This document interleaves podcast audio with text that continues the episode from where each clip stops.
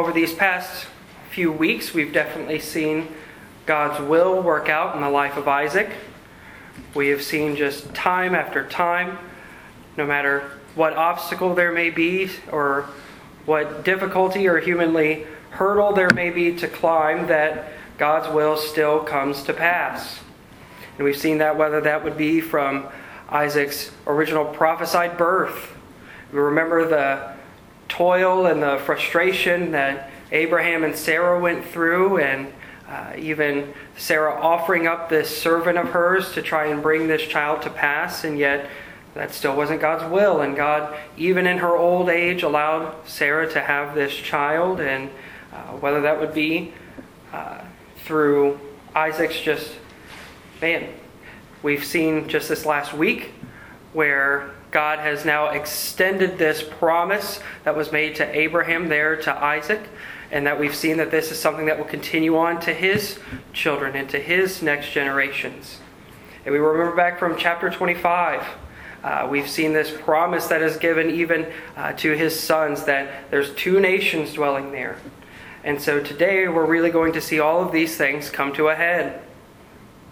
And yet, today we're going to see really something very interesting. I think many of us are very familiar with this story, and for many of us, every time we've heard it, Jacob is always the one that sort of gets the short end of the stick. He always seems to be the worst person involved in this entire family and what's about to take place here in chapter 27.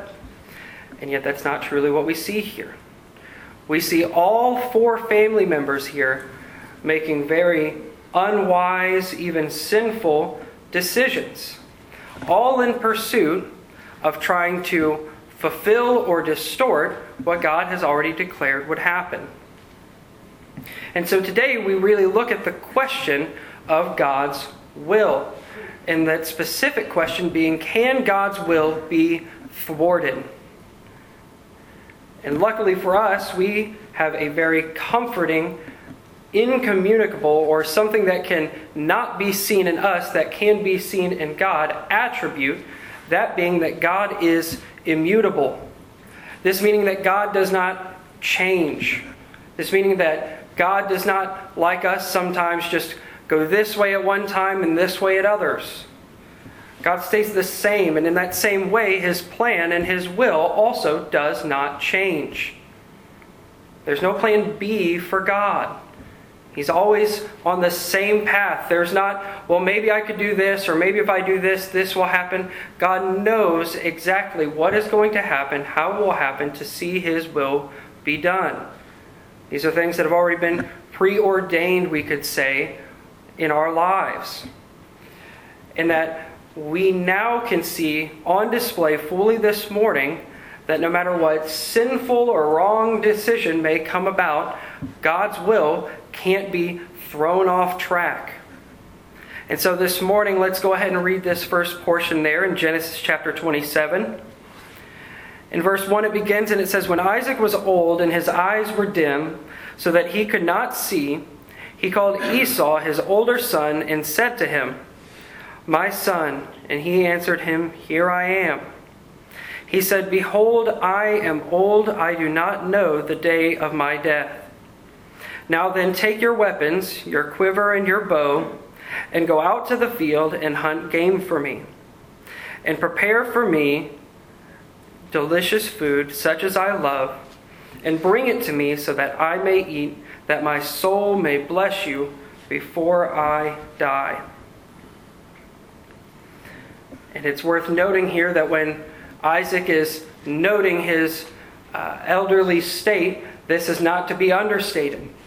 There are many much wiser scholars than myself who have already done the math for me and have come to the number of he is at this time 137 years old. And I think for many of us, as we get up and up in our years, there are things that you begin to think about that you don't necessarily think about in your youth.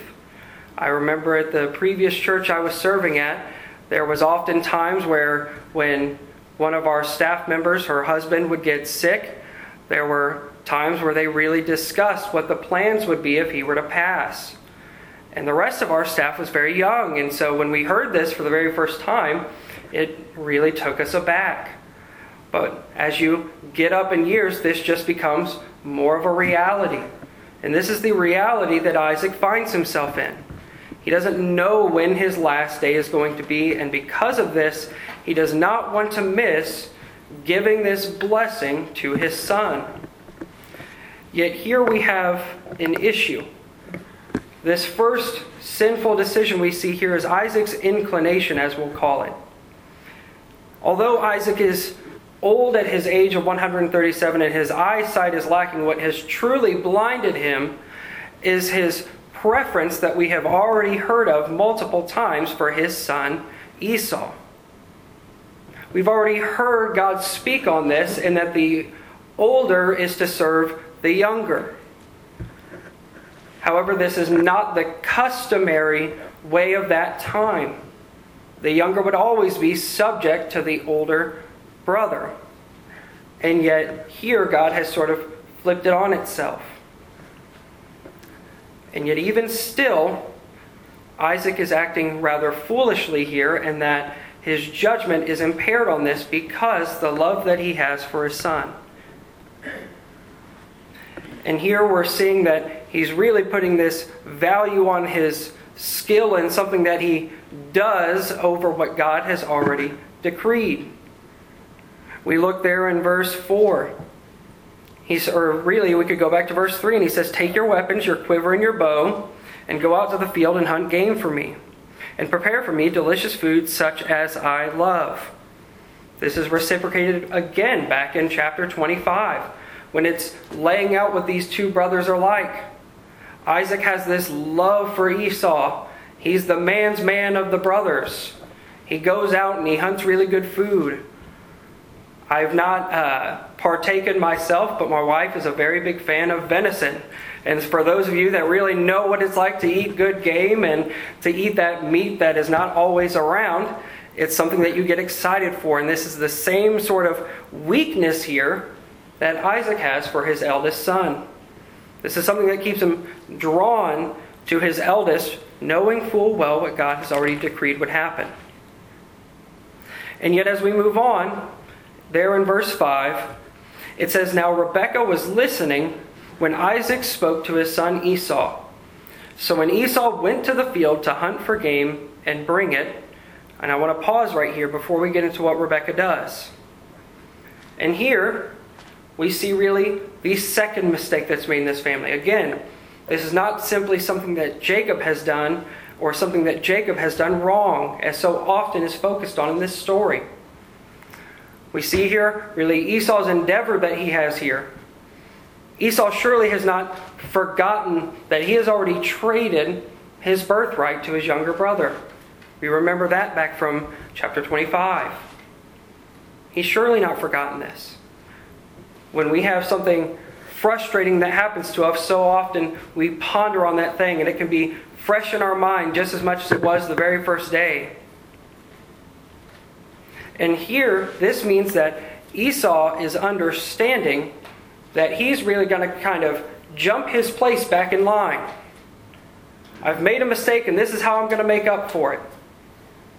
And it's worth noting that while the birthright and the blessing are not identical, they are not necessarily equal here. The issue is that both pertain to the inheritance that would be received. That was the whole point of the birthright, as we remember. And yet, surely, within this blessing that their father is going to give, would be all the things that would be included there in the birthright. And yet, Esau, knowing all of this and pondering all of this, doesn't say, Father, you know, I appreciate that you want to bless me. It means so much to me that, you know, you would go out of your way and do all of this, but I have already made a foolish, unwise decision and in a moment of weakness, I forfeited my birthright. I cannot accept this blessing. It would not be right of me. Yet that's not what we see here. In fact, we see no outright verbal response from Esau. What does he do? We see there in verse 5 when Isaac spoke to his son Esau, And Esau went to the field to hunt for game to bring it.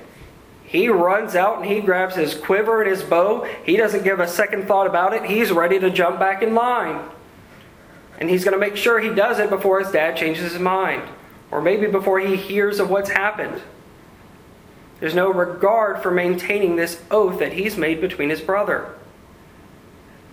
And so, this is Esau's issue that he has here is that he's willing to undercut his brother as he feels his brother has undercut him and jump back in line. And yet, in this next portion, we see the other side of all this. There in verse 6, it begins and it says Rebekah said to her son Jacob, I heard your father speak to your brother Esau. Bring me game and prepare for me delicious food that I may eat it and bless you before the Lord before I die. Now, therefore, my son, obey my voice as I command you. Go to the flock and bring me two good young goats, so that I may prepare them from them delicious food for your father, such as he loves. And you shall bring it to your father to eat, so that he may bless you before he dies. But Jacob said to Rebekah, his mother, Behold, my brother Esau is a hairy man, and I am a smooth man. Perhaps my father will feel me, and I shall seem to be mocking him and bring a curse upon myself and not a blessing. His mother said to him, Let your curse be on me, my son. Only obey my voice and go. Bring them to me. In this next portion, we see what we'll entitle Rebecca's ruse.